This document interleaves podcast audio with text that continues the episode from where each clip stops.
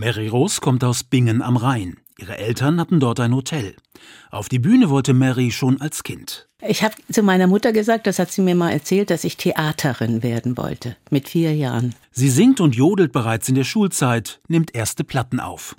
Ich bin die kleine Jodel Rosmarie.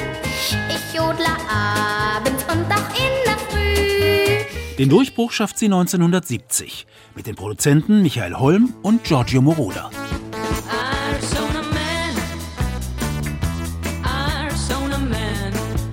1972 vertritt sie Deutschland beim Grand Prix. Nur die Liebe lässt uns leben landet auf Platz 3. Mary Rose stehen jetzt viele Türen offen, auch in Frankreich. Ja, ja, ich bin dann später auch äh, ins Olympia gegangen. Also man hat mich dann engagiert. Und da habe ich drei Wochen in dem großartigen Varieté Olympia gesungen. Das war wirklich schon eine Ehre. Ich habe ganz viele Festivals gemacht in Japan, in Südamerika, ja, ich habe schon ein abenteuerliches Leben gehabt. In Deutschland präsentiert Mary Rose eigene Fernsehshows.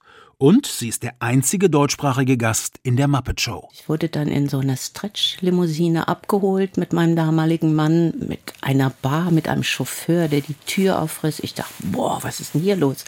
Hier wird man schon ein bisschen anders angenommen als, als in Deutschland. Ne? Die 80er Jahre sind turbulent. Sie heiratet Werner Böhm und zieht nach Hamburg.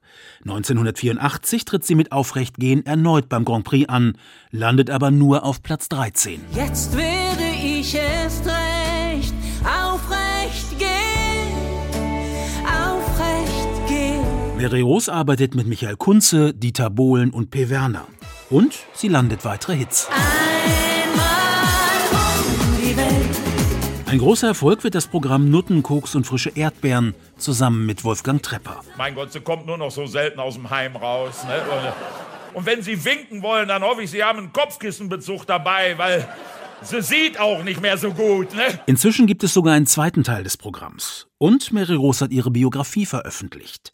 Dabei wollte sie sich eigentlich mit 70 von der Bühne verabschieden. Langweilig wird es bei Mary Rose jedenfalls nicht. Ich stelle fest, dass ich jetzt immer schriller werde. Also ich bin wirklich die schrille Alte geworden, die ich mir gewünscht habe.